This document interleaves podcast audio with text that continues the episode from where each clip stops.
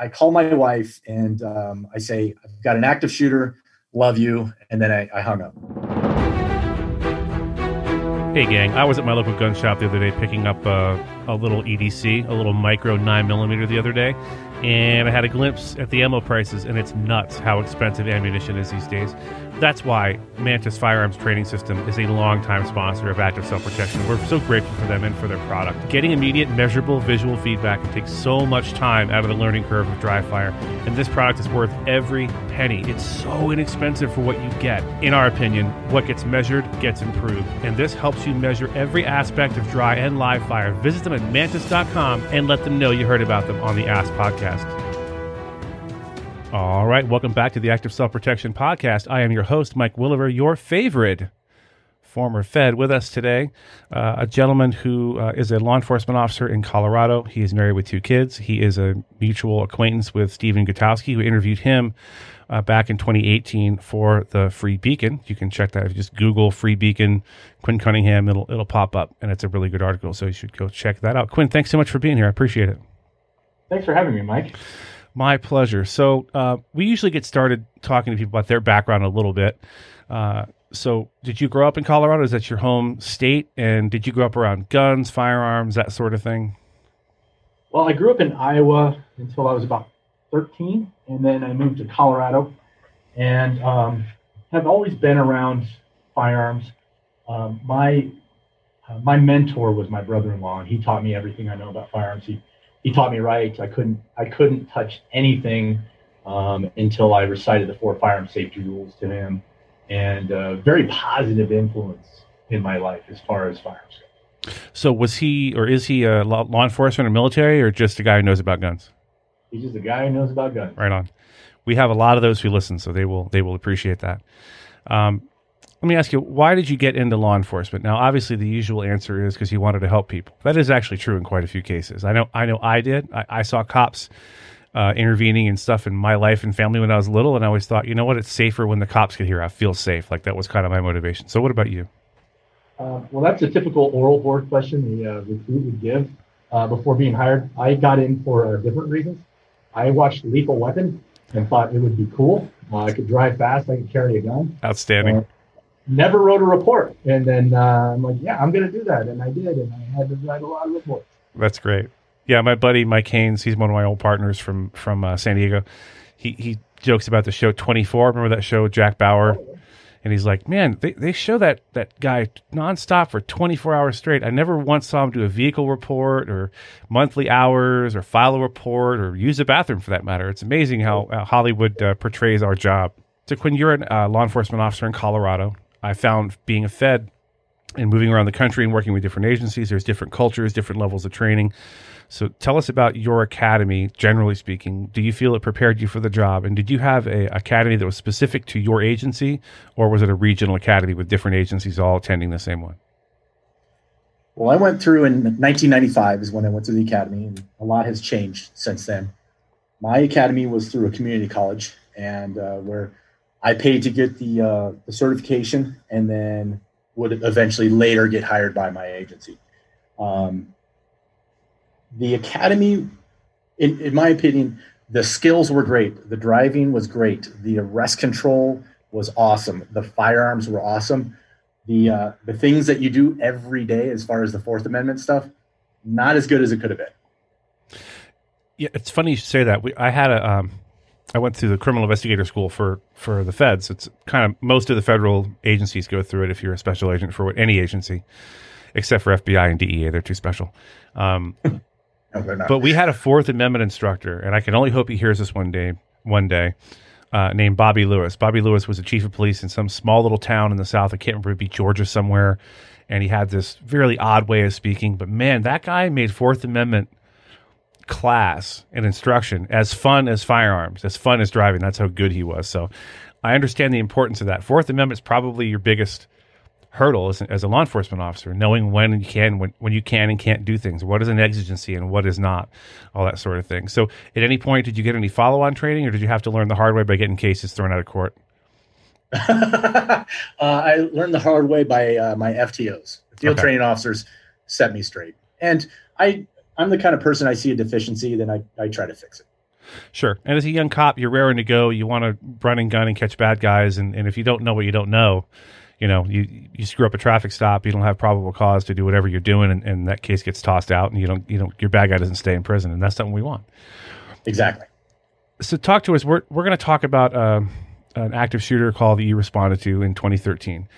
Uh, prior to that incident, that was obviously long after Columbine. So most agencies had had active shooter training of some sort and it was pretty standard at that point. Had you gone through active shooter training prior to this event, and how would you characterize it uh, as, as, being good active shooter training, mediocre, or not so good? Um, well, I was one of the instructors, so I thought it was pretty good. Of course. Um, my agency was one of the agencies that did respond to Columbine, and uh, we took it to heart.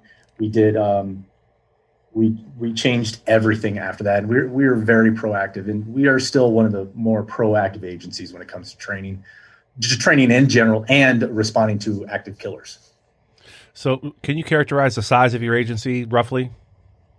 Um, we're about 600 sworn. Okay, that's a big department. Yeah. Um, 600 sworn. Okay. So, as as an instructor, where did you receive your instruction to become an instructor, or did you guys create your own syllabus? How did that work?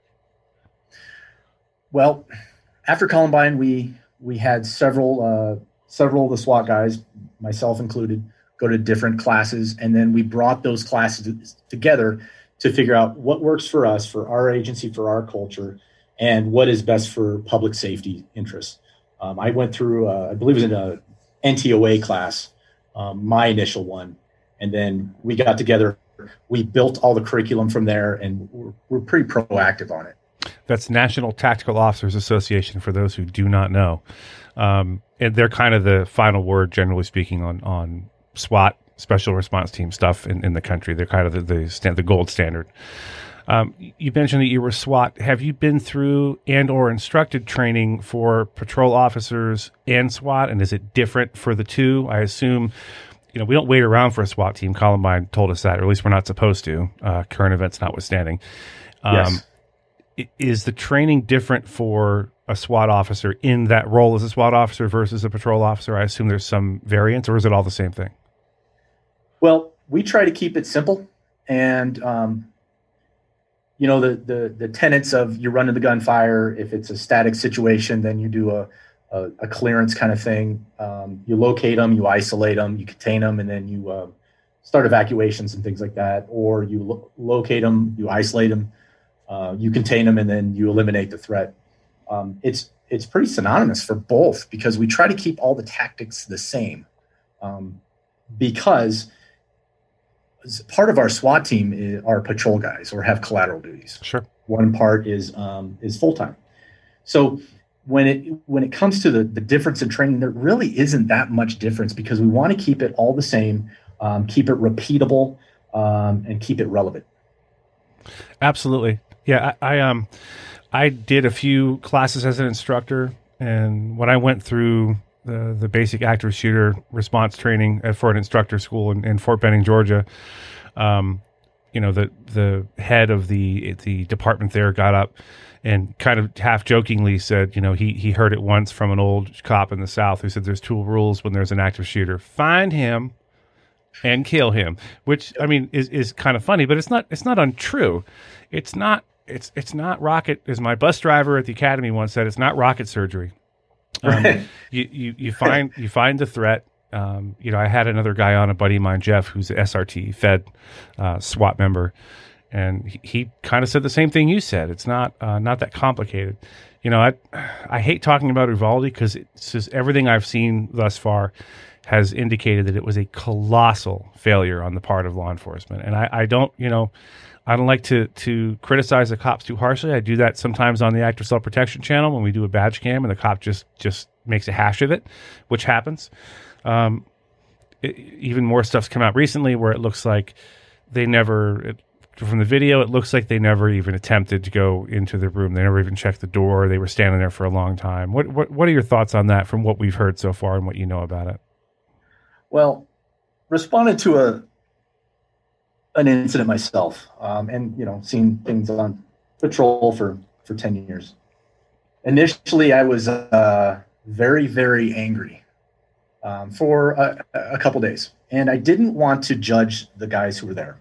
Um, I wanted to actually look at some type of legitimate after action reports Right. before I made any kind of determination on um, where uh, where the the problems were were at. And I took some time, and then I did a bunch of research, and uh, now I can I can say that there was some huge, huge failures in their their response, uh, their plan once they got there. Um, huge breakdowns in, in in failure. There's just huge failures. Yeah, it seems like communication was an issue. Um, I was talking to our friend Stephen Gutowski about it uh, on his show, and one of the things I said was, you can't judge, you know, the third or fourth guy from the fifth or sixth agency showing up on the scene and there's chaos, and he can't just go running in the building when there's already a presence there. He or she needs to find out what's going on first, and and I'm sure there was agencies showing up late, and there's cops here and there's cops there, and no one knows who's in charge. Is what it sounds like.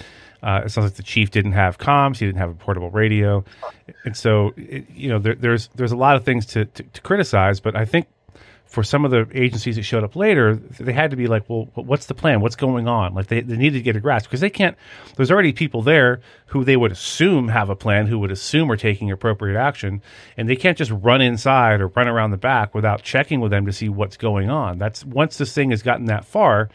If you're arriving on scene, you know you need to check with who's there and see what the plan is and, and it sounds like they were asking and they were getting stalled and they finally the border patrol tac team went in uh, eventually um, would you concur with that assessment that the people later on the scene aren't able to just rush inside when there's already units in place or do you disagree No, absolutely. Um, that sh- there should be a planned response to each one of these. This should have been planned months ago. Um, the breakdown started with leadership. Leadership is the thing that um, if you have any problems in your agency, in wherever you work, they're they're leadership problems, and this was a huge leadership problem. Um, well, I didn't want to bring my radio with me because I wanted to put both hands on my gun. What? yeah When I go out as a SWAT team supervisor, when something happens and I get called out in the middle of the night, the very first thing I'm grabbing is my radio, not my weapon. I'm grabbing my radio so I have situational awareness of what's going on. And I can start making decisions right then and there while I'm running lights and sirens to to the the incident. Um, that's that's I think that's uh I think that excuse about the radio was was um, fabricated by a, an attorney. Um, and then once on scene, um, you know, I'm gonna just look at my notes. Once on scene, the chief says, uh, "If y'all ready to do it, you do it."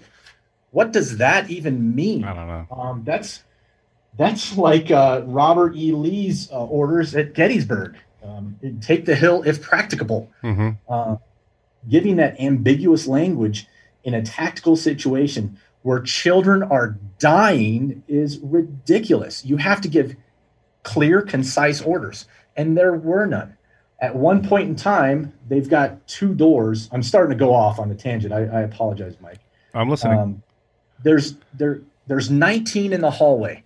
You have 19 cops and one shooter. I love those odds. They have two breach points, one to room 11, uh, 111 and one to room 112.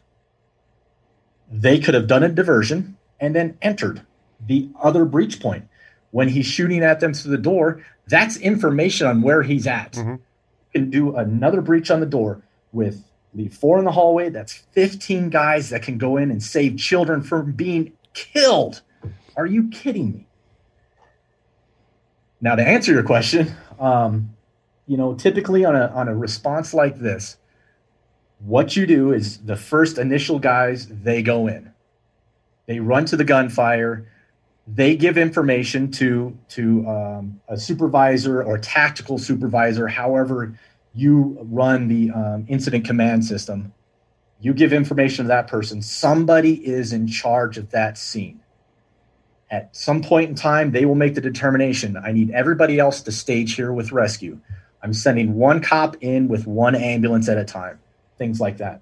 Um, yeah, for the guys who showed up later, what do you want me to do? Uh, hmm the typical the typical answer is "I- I- take a take a perimeter spot. Well, it, it- you're just you're, and these guys on perimeter have no idea what's going on, and then the parents are trying to get past them. And one So- one did successfully. She was stopped, handcuffed, and then released, and then managed to I don't hop a fence or something to get in there, get her kids out of there. And kudos to her. Um, God bless her. You know, Stephen and I were discussing when the, the chief down there came out with a statement that just this is my opinion, of course. Stephen's a reporter; he has to say things responsibly. I can just say whatever I want. Um, when when I read the statement, it's what you said is spot on. It was crafted by an attorney. Why didn't that statement come out in the next in the following days? Why did it take so long? Because he sat down with an attorney and they went over it. Probably an attorney for the school district or an attorney for the city or whatever, who says this is what we're going to say. Um, I, I'm not going to go so far as to say it was fabricated, but it was ca- at least carefully crafted for public consumption because they know every word is going to be picked apart by the press as it should be. Right, and that's that's probably a better better choice of words than mine. Uh, Quinn, we both know an attorney would never fabricate something. For public never, no, never. That would be a violation of their their high moral standards and oaths. I, I got like two attorneys that I like. It's okay. So let's discuss your your incident. I know it's not easy to talk about. Um, it's been about nine years now since you responded to uh, uh, an active killer incident at a school. Can we can we say what level school it was? If it was elementary, high school, or whatever. It was a high school. Okay. And was this in your jurisdiction or was it a neighboring jurisdiction? It was my jurisdiction. Okay. Was it in your beat? Like, were you the patrol guy for that beat? No, I was um, I was assigned to the training unit at the time as the lead firearms instructor, and um, I was in the office when, and I was still on the SWAT team. I was in the office when I was advised about it. Okay, so you're in the office. This this call goes out. How far is it from where you are to the school? Running code three um, in the middle of the day, it took us probably about seven minutes. And I think you and I both know how long seven minutes is when there's shots being fired. It's a it's an absolute eternity. You're on the way over there. You're getting information over the radio on your way. What what are you hearing? Is what are you hearing from the officers that are already on scene? Well, it's it's uh, for lack of better better term, it's it's it's a funny story um, in parts. I was sitting in the office. I was um, I was injured um, in the line of duty, and I wasn't supposed to respond to anything. And uh, I was di- doing something very courageous. I fell down the stairs with a laptop, and uh, but I saved the laptop. I salute I salute you, sir. thank you, thank you. Um, I'm just sitting. I was working on lesson plans or something, and uh, one of the guys from investigations runs down in the training unit and yells, "We have an active, an active shooter." Um, I grabbed, not being prepared because I was on light duty at the time. Um, I grabbed a radio that wasn't mine. I grabbed a rifle out of the armory that wasn't zero to me, a couple mags, and a bag full of ammo that was someone uh, had been fired and turned over their ammo to us, and took off limping out the door across the parking lot. Um, got in this uh, an unmarked car with his investigator who was waiting for me, and he's running running code. He's screaming at people to get out of the way because in the middle of the day, when you're in an unmarked car, no one stops, no one pulls over. Being being a Fed, you know what it's like. Ask me how I know. Yeah. Um, I'm loaded mags. Um, I, I call my wife and um, I say, I've got an active shooter, love you. And then I, I hung up. Um, talking to her later, all she could hear was the guy I was with screaming at the other drivers in the siren. And she figured something was up. Um, trying to get some some information on the radio. It was aired as school is going on lockdown. I don't know why by the SRO. Um, the SRO was on scene. Um, and then there was there was uh, one of the lessons that I learned is there wasn't a lot of radio discipline. Everybody's getting on the radio. I'm in route. I'm in route. I'm in route. I'm in route. I'm in route. I'm in No route one cares. Location. No one cares if you're in route. Just be en route. It just shut up and go. Mhm. Just shut up and go. Um, so it was hard to, to get any kind of situa- situational awareness. Um, when I arrived on scene, he parked. I start limping towards the school, and um, I look down, and I'm in khaki 511 pants, a plain polo shirt, carrying a rifle with nothing on me that says law enforcement anywhere. And I thought, well, this is how I'm going to die. Right. So I turn around, I go to the next car, next patrol car uh, near me, who's a lieutenant, and I'm like, "Sir, do you have any kind of raid vest, um, outer carrier, or something that says says uh, police on it?" And um, this lieutenant we we call Eeyore because he moves about that speed. Mm-hmm. Opens up his trunk. He's looking around, methodically looking around. I grabbed a traffic vest, bright yellow traffic vest. I threw that on, and I went running into the school. So I link up with um, a couple cops from an outside jurisdiction. I had no idea who they were. I'd never seen them before, and I haven't seen them since. And we enter the school. As we enter the school, we initially run into about seven other uh, seven other law enforcement officers from a few different agencies. And there was a, a street supervisor with them who was kind of directing them because the, the, shooting had stopped at some point in time, um, right before I showed up. And we were given information that the subject is in the library. And this the supervisor is directing people where to go. I told him I'm taking these two guys because one identified himself as an EMT, and we're going to go to the victims. So these guys are doing their slow, methodical clearance, trying to uh, find the suspect, and we're just beating feet through the school. Now, one thing that w- we do in active shooter training is we have a lot of distractions. Uh, we have firearms going, fire alarms going off. We have um, we play music from haunted houses and all this other crazy stuff, just to overwhelm senses. Sure. And when I went in that school, the silence was absolutely deafening.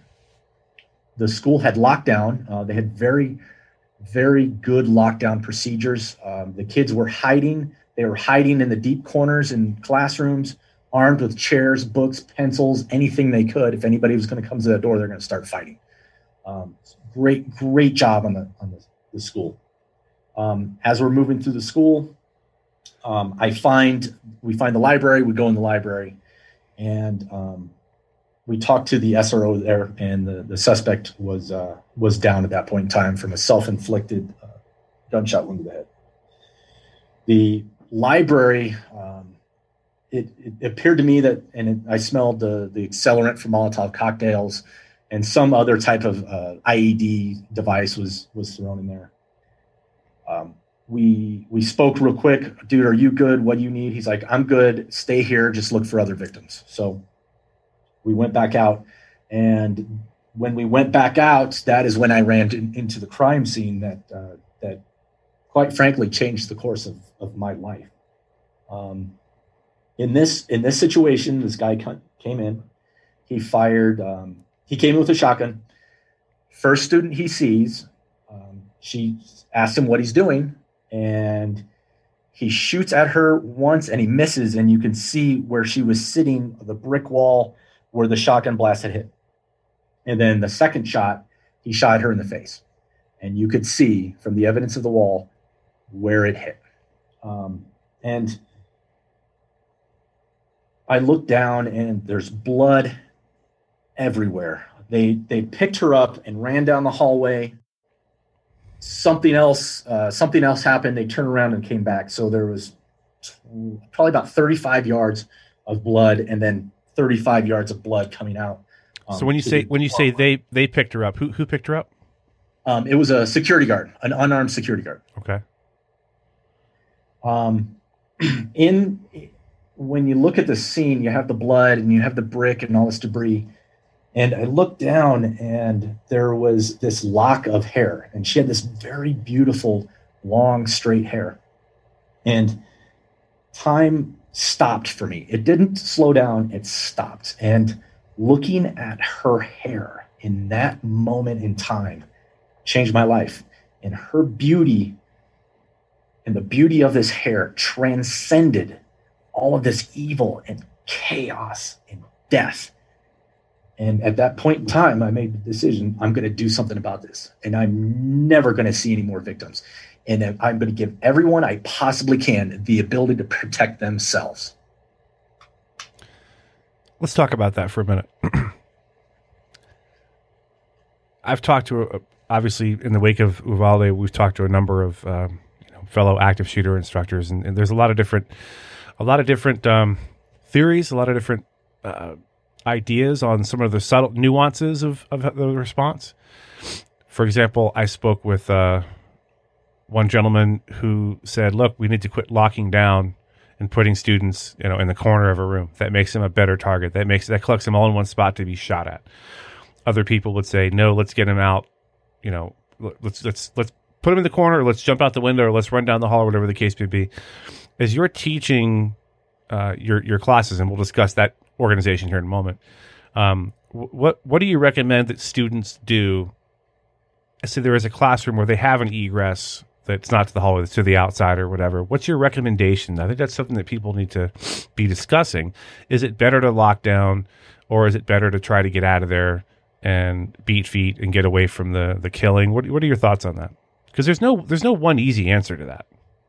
No, there's absolutely not. Um, and every situation is dramatically different.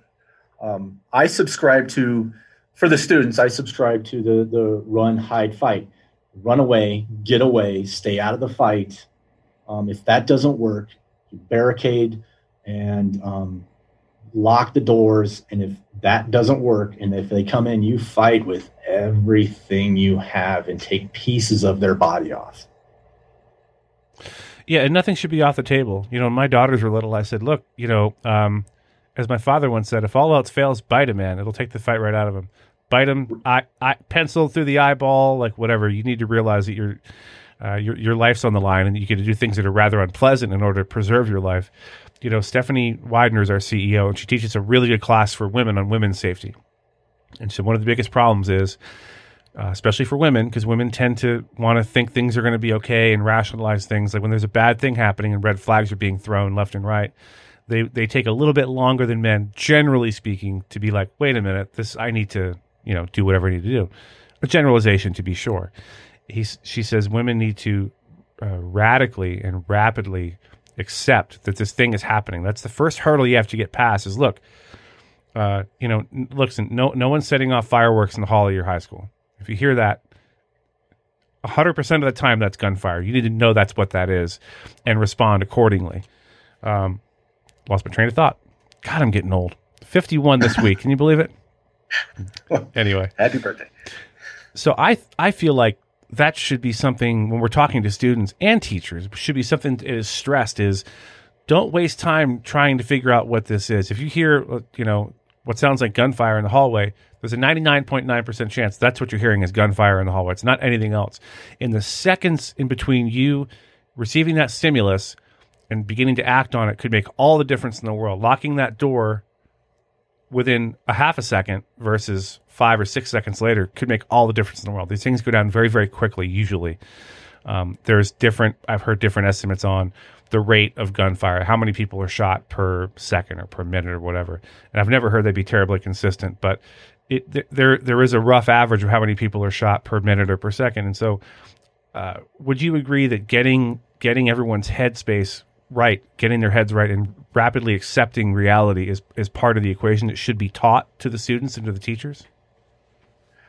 Absolutely, um, you're right. Uh, the, the fireworks you hear are, or the, the sounds you hear are not fireworks. Uh, you know, the, the Aurora Theater shooting. They thought that it was just a they're throwing fireworks in the in the theater at midnight to watch Batman. No, it's no, it's not. Um, I I typically say 17 seconds. Someone's dying. If you can mitigate that, if you can do anything, anything to put time in your bucket and take time away from their bucket, you're you're on the uh, you're on the leading edge. Um, and, and yes, we have to have we have to have more of a um, aggressive posture when it comes to these things, and then back it down from there. Um, you know, you have to always think, and it's not paranoia; it's preparation. This is what I'm hearing is bad. I need to do something about it. Oh, it's it's everything's okay. We should have that mentality of hundred percent of when it happens, not if. So, talk to us about faster Colorado. What is that? What is it that that organization does, uh, and how did it get started? Faster uh, started in Ohio, and it's a tr- it was a training company for the uh, armed school staff in Ohio, and I believe about 50 districts in Ohio have armed school staff. Laura Carno, who is our executive director, brought Faster to Colorado um, and uh, renamed it Faster Colorado. And what we do is we teach armed school staff. Um, we have several different levels of, of classes. And typically, what happens is the school has, goes into executive session at board and decides they want to have armed staff. From there, they talk to lawyers and um, uh, insurance companies and things like that, and, and they determine what needs to be done for these staff. And in Colorado, it's usually there's one big insurance company who dictates a lot of the, how much training and how much qualification time, etc. Um, and then from there, they start to find volunteers. Um, all of the, the schools in Colorado who, who prescribe to armed school staff, um, every one of those schools, it's, it's voluntary. So first, you have to be a volunteer. Next, you have to do some background checks, some additional background checks, um, psychs, and, and things like that. From there, um, once that's good, you get your concealed weapon permit, and then you come to a faster class. Faster level one is a three day class. In level one, we do we ver- we start right out of the gate. We start with mindset because if your mind is not ready for the fight, kind of like we've already talked about, um, you are not ready for the fight. So we get them in um, kind of an uncomfortable position. We talk about fear. We debrief some uh, some shootings, unfortunately, and it makes me very angry. I had to update the slides to include a, a debrief for Uvalde. Um, we um, we talk about Colorado use of force, and then we go out to the range, um, and then we have classroom here and there, range time. We do the uh, combat casualty care, and um, they have to qualify. The qualification for for faster is essentially the same qualification for the state of Colorado Peace Officer Standards and Training. It is a 100% qual at 25 rounds for the baby cops getting out of the academy. For faster, we add two more rounds, so it's 27 out of 27 have to be inside the silhouette let's talk about that for a second. This is interesting.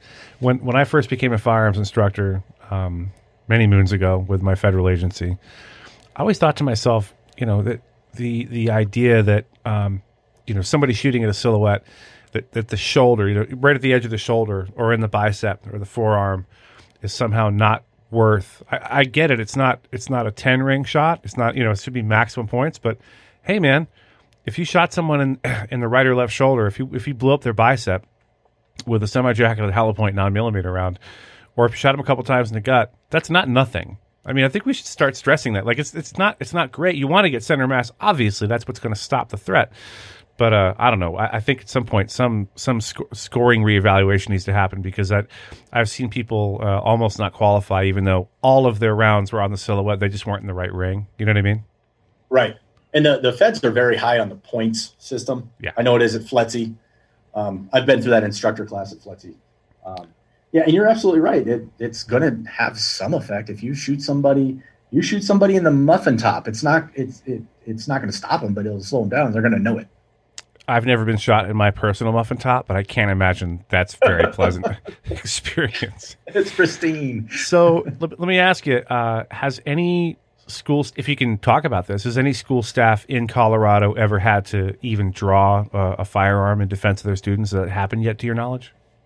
Uh, not to my knowledge. The only incident I know of um, with with this type of training was in Ohio, and um, a suspected active killer was walking into the school with uh, might have been a shotgun, and a staff member who was armed saw him took a position of, of cover and concealment, challenged him, dropped the gun, and it was stopped even before it started. Beautiful. I mean, what better outcome could you hope for once an active killer is in the school, right? Um, there's another guest we have, Ed Monk, who talks about uh, the importance of seeing and hearing the first shot as as the responder. If you're an SRO, like one SRO on a giant high school campus is just not it's insufficient. As good as that SRO might be, as locked on as he or she may be with their training and, and, and their motivation, you know, if the SRO is on the football field 400 yards away outside uh, with wind, they're not necessarily going to hear gunshots in the main office that's on the other end of the campus inside. So I think it's so important that we start really getting talking on a national level about this kind of program going nationally. It needs to be something that is uh, way more common than it is because there's nothing nothing better than having numerous people who no one knows who they are. You know, they're just could be a custodian, it could be an administrator, it could be a teacher, it could be you know a, a soccer coach or whatever. At various important points throughout the school, you know, we talk about you know the, the vast majority of these things start at the front office or the cafeteria, right? Is that correct? Is that your is that what your syllabus would say? That's what I keep hearing. Yeah, yeah, yep. Yeah, so front Because office, front office is where they're going to encounter the first person who might give them some friction, right? and then um, the cafeteria is where the most soft targets are at. another thing I discussed with my other guests was look, um, I think the the biggest emotional response from parents or teachers who don't like the idea is, well, a student can get a hold of a gun and you know kill someone, or I could have an accident, or they could forget it somewhere. I got to be honest with you, folks. Uh, your SRO is as as likely, if not more likely, to accidentally leave their gun in the stall in the bathroom, or you know, or at IHOP or wherever else for that matter. So. Uh, his point was we need to not worry about we need to overcome these sort of emotional arguments from people who just don't want guns in schools because that's that's the bottom line. The, the, like like Grossman says, we're willing to have fire suppression systems and fire extinguishers because we accept the fact that a fire could happen, but we don't like guns in our in our schools. Um, let me ask you. You know- oh, go ahead. Go ahead. So, to talk about real quick about the SROs, um, and then I'll get to that point. I think the SROs should be just absolute knuckle draggers, um, very aggressive, um, yoked, just big dudes and, and dudettes who uh, have seen the inside of the gym because that's a deterrent. Number one. Hmm. The problem, um, not so much with my agency, but if we look at um, Parkland, it was a it was a retired on duty SRO who was just waiting out his days, and then he waited outside the, that door for children to die. Um, it it needs to be the, the the SRO position is the most important position because those guys and ladies are protecting our most natural precious resource which is our children the furtherance of this great country um, our cultures and, and all of those things and our, our sros have to be locked on in the best we have um, now to speak to your point um, i've got some stats from uh, riley bowman at uh, concealedcarry.com I think I'm a big fan of Riley Bowman. Go ahead. um, riley bowman can shoot by the way we compete a lot together He could put some holes in some paper. I've heard. He, he destroys me. Um, so this is from 2018, and 33 incidents where armed citizens were present. 75.8% of the time, the uh, armed citizen stopped or helped stop the threat. 18.2% of the time, they helped save lives. And 6.1% of the time, they did nothing. So if you do the math, for you people out there who are listening to the to this podcast who are carrying your firearm every day and facing evil and um, helping our society, you guys are making a difference. Mm. And we need your help and we continue to need your help. And thank you because those stats are because of you, not because of the law enforcement officers, not because of Mike with his service and what I've done. It's because of you. And we need more people like you. You know, I thought I could end all crime in my career. Turns out I was wrong. I couldn't do it. Um, I don't know about you. You ever? This is kind of a fun aside. You go to a, a jail or a prison to interview somebody. Everyone you talk to is like, you know what? I was with this guy and he had this stuff. I was with this guy and he did this thing. we need Quinn. We got to find that one guy. He's out there, and all of his accomplices end up behind bars, but he is still free. I can sense it. He's the mastermind. He's behind it all. Pa- Pablo Escobar. Yeah. So, Faster Colorado. Uh, let me ask you this: Is there is there a um, like a umbrella organization for the various states, or does each state just have its own uh, one of these organizations, or the states that do have it have their own? There's no umbrella national thing, is there, or is there?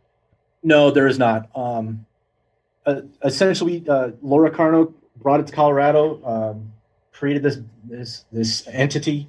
Um, I don't like calling it a business because uh, we don't make any money. Um, Mhm. All of these, all of the teachers go go through or it's it's all sponsored. It's all sponsored money um, from um, donors, from raffles, from we've got some um, we've got some other sponsors that I'd like to talk about later on, um, and all these people are going through f- for free. Um, there is no umbrella. Um, I think a lot of a lot of other states, and you know, in some some places in Colorado, will just find a firearms instructor or firearms training company and go to them, and you know, it's it's not a hard recipe you you talk about mindset you talk about use of force you talk about combat casualty care you talk about firearms you shoot you qualify and then you do some reality based training uh, at the end of it. Yeah none of this stuff is as i said earlier none of this stuff is rocket surgery. Like combat casualty care isn't difficult. It's not complicated. Stopping the bleed is not complicated. Like i, I feel like some of that stuff you know balancing a checkbook uh, stopping the bleed and you know whatever else. There should just be high school classes that everyone everyone gets, like to graduate high school, is just basic stuff that can help everyone out. You know, CPR, first aid. None of that stuff's terribly complex. Um, so initiating this in your area is not the end of the world. It's not hard to do. If you're listening to this and you don't have something like this in your state, maybe it's maybe it's you. Maybe you're the one that needs to stand up and raise your hand and go, let's get this started. I, I don't know what I don't know, but let's let's give this a shot. If someone is in that position in a state that doesn't have um, currently doesn't have legislation for this sort of thing, can can Faster Colorado help them? Is there anyone there that could be like, hey, this is what you need to do, this is how you get started? Or do you recommend they talk to to Ohio or Iowa? No, absolutely. Uh, contact Faster Colorado. Um, we're more than happy to help you. Um, we don't see other training companies, other instructors as competition, um, mm. because we're trying to save children's lives. Right. I don't care if somebody in, in Colorado starts another class, as long as we are protecting and saving children. Don't care. But if you need help starting it, please contact contact us. We will give you everything you need to start your program wherever you are at. And how would they get a hold of you? Uh, Faster Colorado. Uh, just go on the on the Googles and uh, you'll be able to get all the contact information there. So, Quinn, tell us about uh, the instructor program. If you're picking someone up to be an instructor to teach this sort of thing, walk us through how that works. Well, um, we are all active duty first responders. Um, we have it, it was all active duty law enforcement, but we we brought on a, uh, a fireman um, who we give him so much. He's great, dude. We give him so much stuff about being a fireman. But we love our hose draggers, though. Yes, yes. Um, he's got four combat tours in uh, in Iraq as a as a Marine, so we give him a little bit of flack. Um, and right. he's one of the, the, smartest individuals I've met. Anyway, um, we're all active duty um, law enforcement or fire protection service.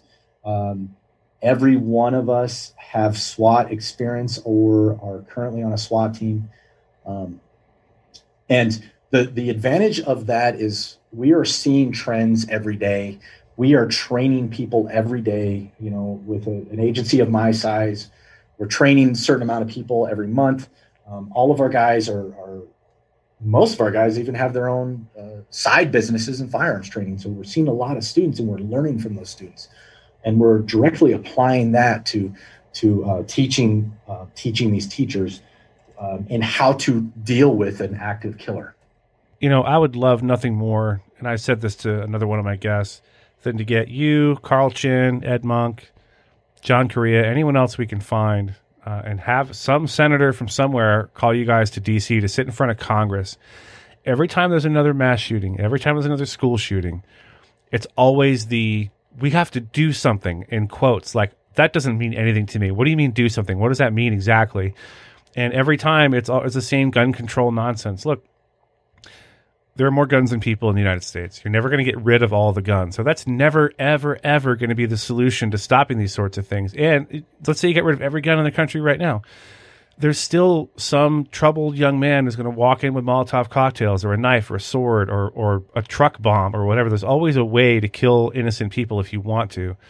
Um, I would love nothing more than, and maybe I'll make some calls to, to get people like you in a group, smart people who have experience, who've been there, responded to these things personally, as I have, and talk to our Congress sensibly about this sort of thing. Nonpartisan, not Republican, not Democrat, not Libertarian, just sensible people explaining to them in in slow. We have to speak to them slowly. They are politicians. In, in methodical detail, what needs to change, and I think that's critical. So, I don't know if you can get that started. Maybe I'll get it started, but I just think that needs to happen. And the public needs to hear about this stuff because they just don't. There's a small subset of people that listen to shows like mine and or, or go to the reload.com. You know, they're, they're gun folks, they're, they're two way people, or they're cops or military or whatever. I think the general public somehow needs this to invade their consciousness so they hear these uh, these ideas and these these frankly facts about how we can keep our kids safe for real. Banning extended magazines or whatever nonsense they're going to come out with isn't going to solve anything. It's just not. Uh, I don't say that because, you know, I simply because uh, you know my rights. Um, I say that because it's just true. There's no amount of banning of anything. There's no amount of uh, of of uh, stopping people from buying more than this many rounds of ammunition a month or whatever the nonsense you come up with is going to stop these from happening.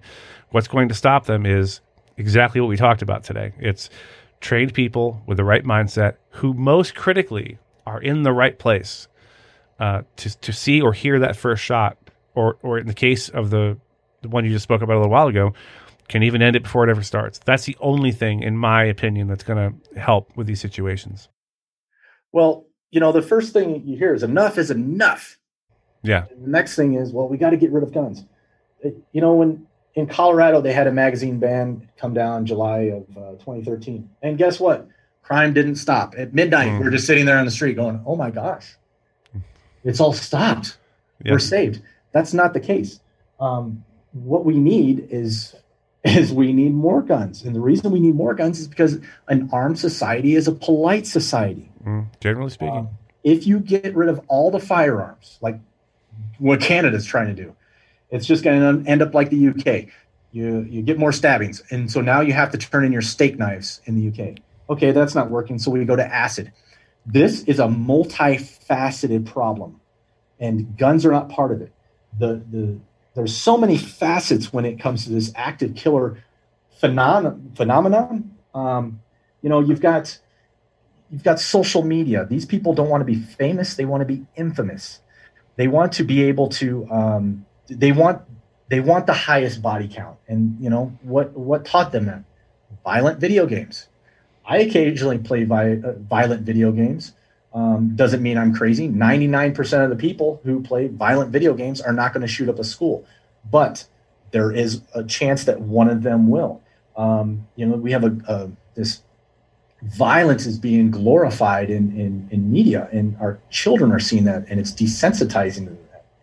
We've got this mental illness problem um, that is taking off, and I don't know what the deal is with that. But in the 50s, there was, uh, if I look at my notes, in the 50s, I believe there was four active killer events in the entire decade of the 50s.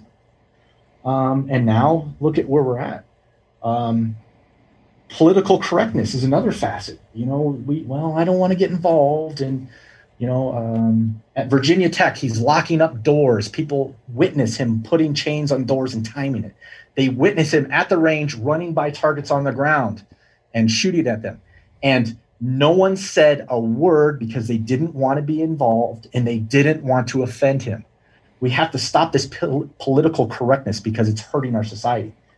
And then I'm going to go out on, a limb. Um, the final facet that just out of my knuckle dragger brain is is the finan- the, the family dynamic. We've got uh, a lot of fatherless homes. We have women returning to the workplaces and not raising our children.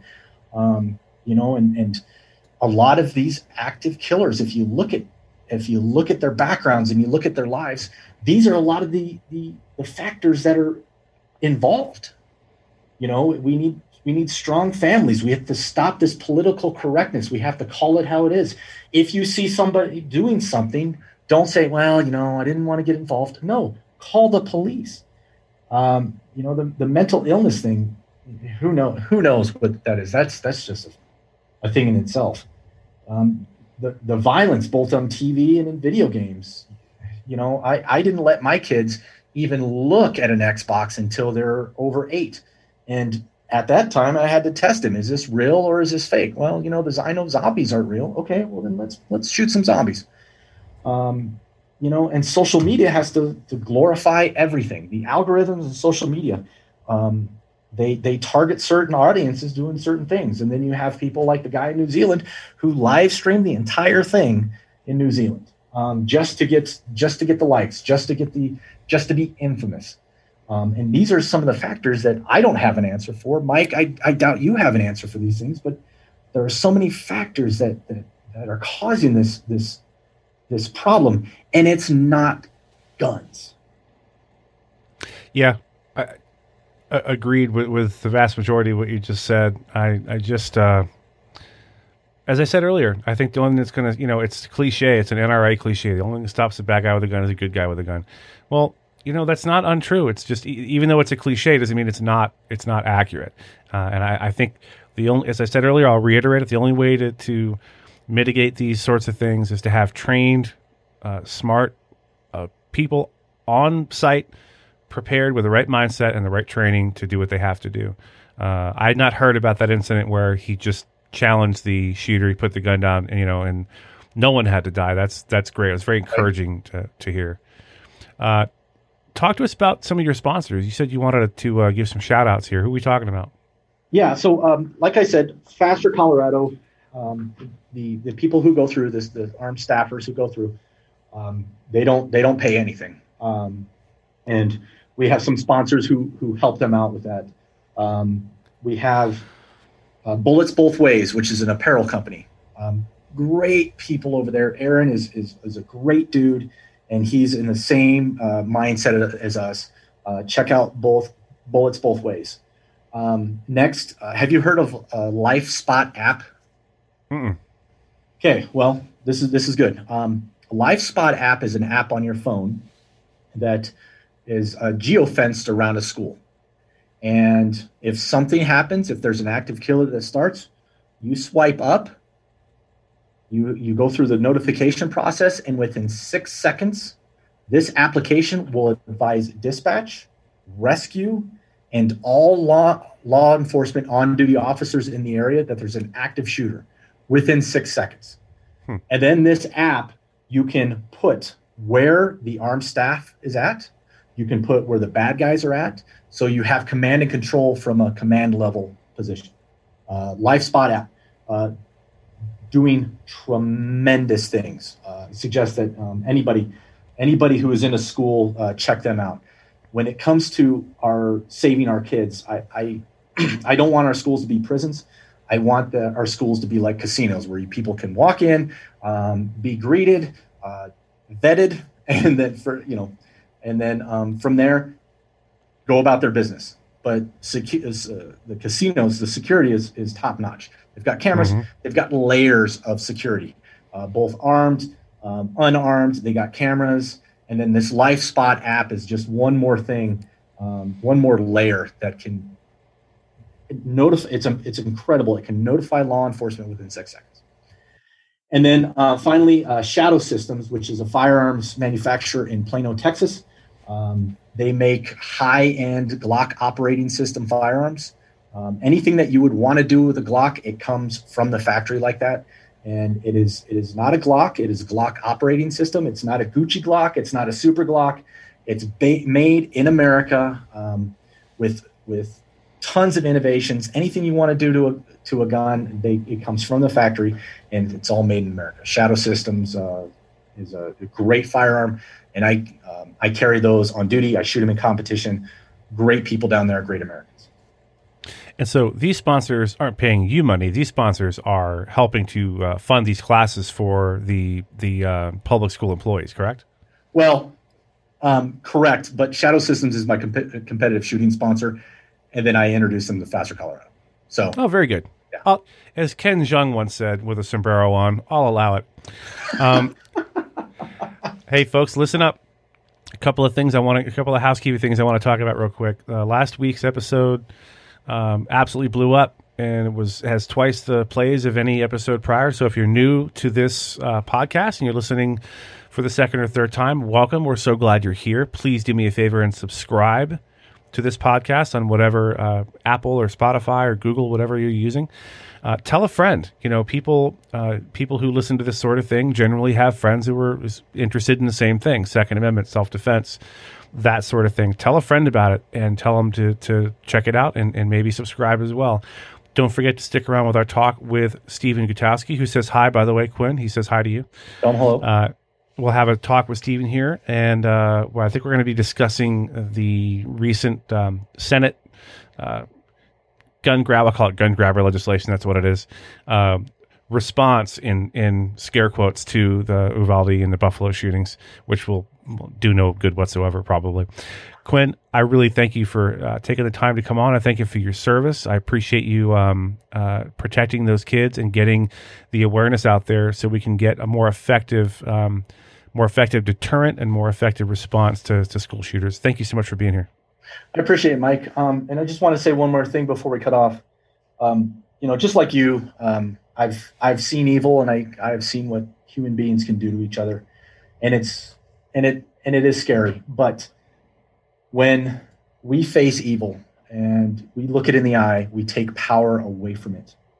Uh, like I said, I this changed the course of my life, and when I when I got home from that active killer, and you know, one student died, and I didn't do anything. Um, I really did nothing. I just showed up. It affected me so much that um, I was standing over my my my boy's crib, and he was probably six months old at the time. Hmm. I, I, looked at him and I said, I, I promise there will be no more victims for whatever I can do. I will not allow any more victims, and that's that's why I started this, um, and it, it, has changed my life. So, of of the death that came through it, some positive has come through it. But for all the people listening, um, you are making a difference. We've read the stats. Keep doing the good thing and fighting the good fight. We need you. We need you now more than we've ever needed you in the past.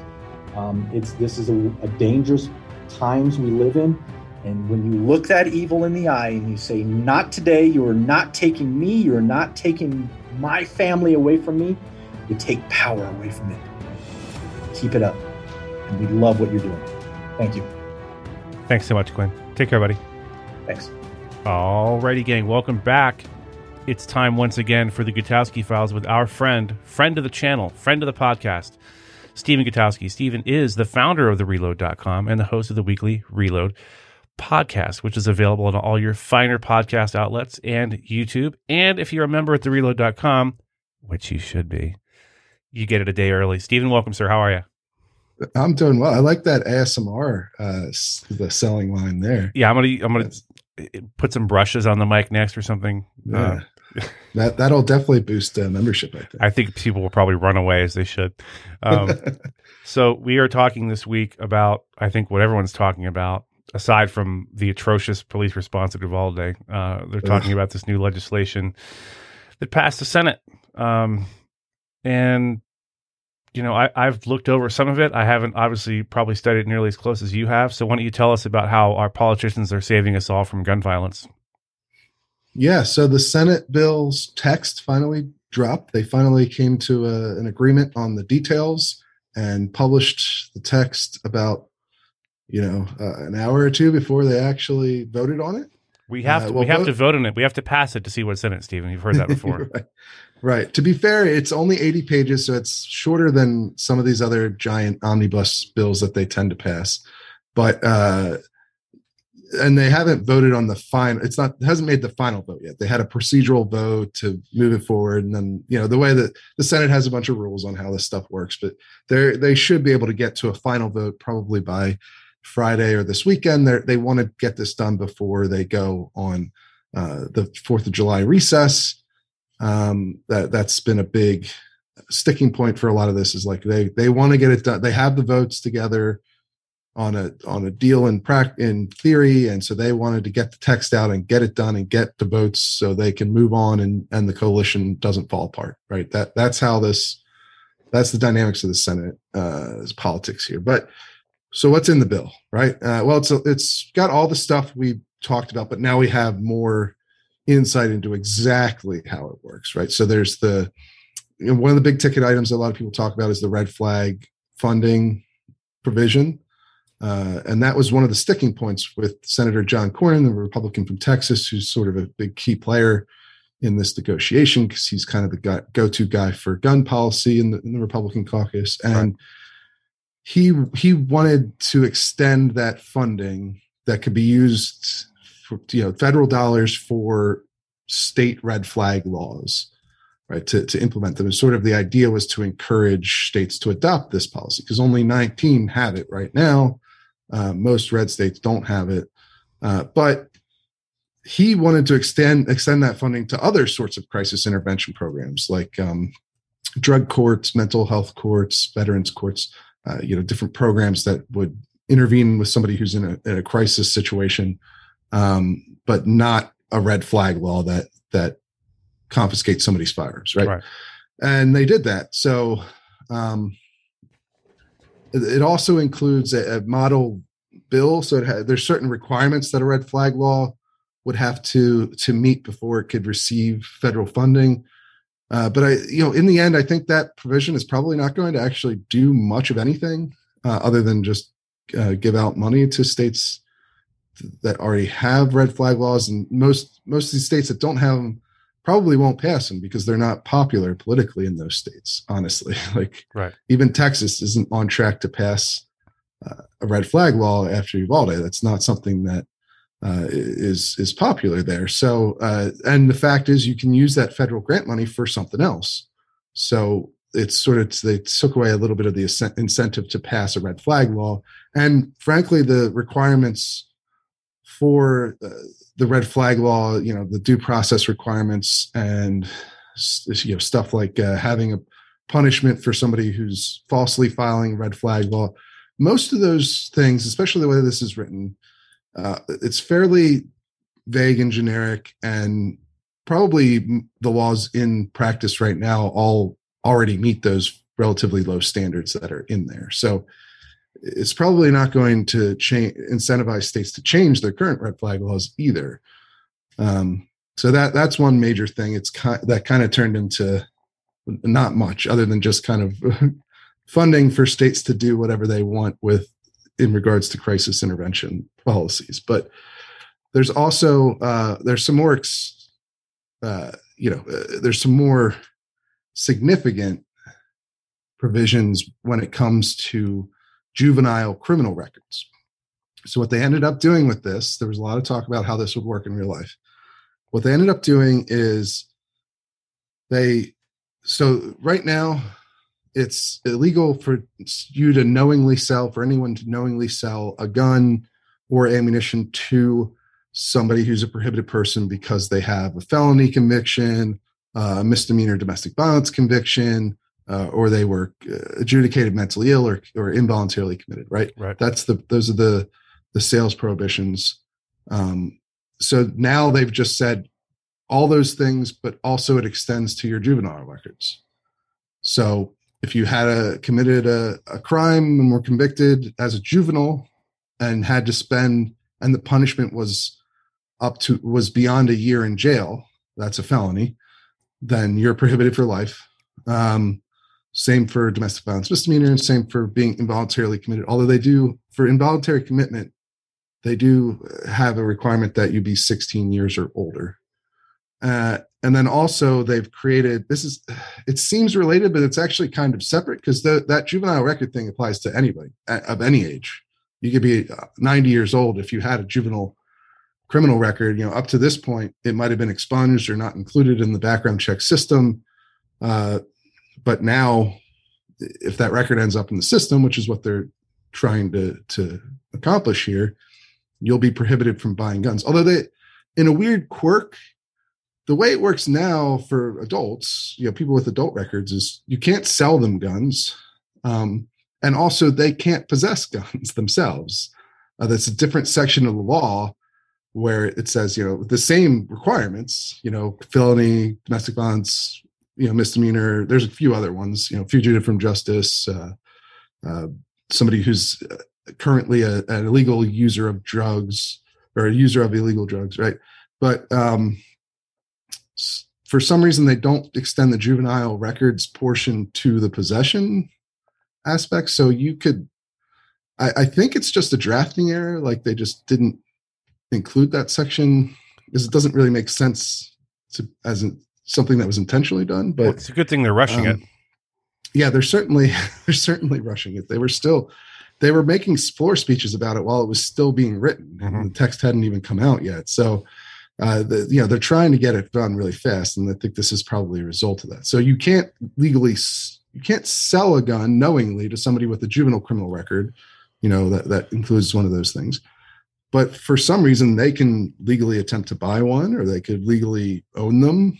Uh, you could gift them, perhaps if you're uh, you know related or, or something along those lines uh, but so I, I, I don't know if that'll get cleaned up in sort of the amendment process that's going to happen here most likely tomorrow uh, or you know uh, friday thursday friday sometime um, or or what's going to happen with that. But the other thing that sounds related but really isn't um, is a, a new background check process for people who are 18 to 20 years old. So right now, uh, anyone who goes to buy a gun, the it's designed to be an instantaneous process, right? That's the intention, at least, which is uh, that's why they call it the National Instant Criminal Background Check System, right? Uh, you can be delayed if if they do the background check and they find perhaps you have a, a charge pending against you in a jurisdiction that and that shows up, they can delay that background check already under current law uh, for up to three days to try and see if that pending charge is for something that would make you prohibited, like a drug possession charge. Because you know, as I, as I mentioned earlier, you, you can't buy guns legally if you are uh, addicted to illegal substances or a user of illegal drugs. That's that's the language in the bill. So if you have a pending charge for possession of of, of illegal substances, then you you would be prohibited from from buying guns. But uh, the way it works under this new process for 18 to 20 year olds is that um, it, kind of it seems at least that practically it would end up pushing most of them into that delay process because the what it requires is for the FBI through the background check system to reach out to all of the local or all the, the state repositories for juvenile criminal and mental health records basically uh, and see if they have any records on you. And they have up to three days just to see if there might be a record right? If that, makes sense. So Mhm. they're supposed to do it as soon as possible but they have up to three days just to to find a sign that you might have a disqualifying record. And then from that point well and then overall they have 10 business days to complete an investigation into whether or not you have uh, a disqualifying juvenile record. So um it's sort of a de facto waiting period. Uh, you know it's the language says that they have to do it as soon as possible but there's and then there's a limit of three days to find a warning you know find some sort of flag that you might be prohibited and then and 10 days total to complete the investigation before then the, the gun can be sold to you without a determination. Um, so it, but then that that process actually sunsets after 10 years so that special background check process for 18 to 20 year olds will uh, go away in 10 years under this law Uh, with the i believe the idea as i've heard it explained is that by then all the juvenile criminal records will be commonly update, uploaded to the National Instant Criminal Background Check System. You won't need this extra process. Uh, there's a lot of other stuff too. They changed the definition of uh, the standard for who needs to get a federal firearms license if they're selling guns uh, to make it. It's still fairly vague, but it focuses much more on whether you turn a profit on your gun sale or not. Um, they, you know, they also include you know school security funding they include um, funding for uh, expanding a, a mental health program that's been in existence in most states now but they want to expand it to all states uh, you know sort of mental health intervention program uh, through uh, medicare and uh, they also changed the definition of domestic abuse to include people who commit misdemeanor violence against their uh, dating partners. uh, although they don't really give a clear definition. The definition is odd. I read it. It's very weird. It's just kind of open ended. Uh, it's not really definitive. It's like anyone who has a romantic or intimate relationship. Uh, and by that, you know, then they go on to define it further, and it's just based off of the length of the relationship and the nature of the relationship. And it says it can't be a casual acquaintance or a relationship where people would um, just normally interact with one another in a social or business setting. So it, it, really kind of just doesn't define it. It sort of gives guidelines on what it could mean. Um, but that's that's that's another one where like they also s- create a sunset for that. So if you're convicted of a domestic violence misdemeanor against a dating partner, however that comes to be defined over the years by the courts, um, you'll be barred from owning guns, but only for five years. And then if you, as long as you don't commit another crime, uh, domestic violence in that five year period or violate your probation or whatever, uh, that those records will be wiped away from the background check system. But they don't do that for for whatever reason. They don't extend that to the other kinds of domestic violence already uh, included in in you know the pro gun prohibition. So domestic violence against uh, someone you're married to, or somebody you have a child with, or somebody you live with, uh, you know, in a in a romantic uh, partnership. But so that that's uh, I think that's maybe a long explanation. Hopefully, it made sense. But that's kind of what's in there. Yeah, um, and I'm sure we'll talk more about this in the in the weeks to come. As I told Stephen, uh, you know, I live in Southern Arizona, and my air conditioning has stopped working, and it is. Me check the thermometer. It's 4,832 degrees in my studio right now. So we're going to keep this one a little short, folks. If you are lamenting the lack of sane, sober, down the middle, fair minded reporting on the Second Amendment and all things firearms related, please go over to thereload.com, thereload.com, and carefully consider getting a membership. Stephen relies on your uh, your membership dollars to do the important work he's doing.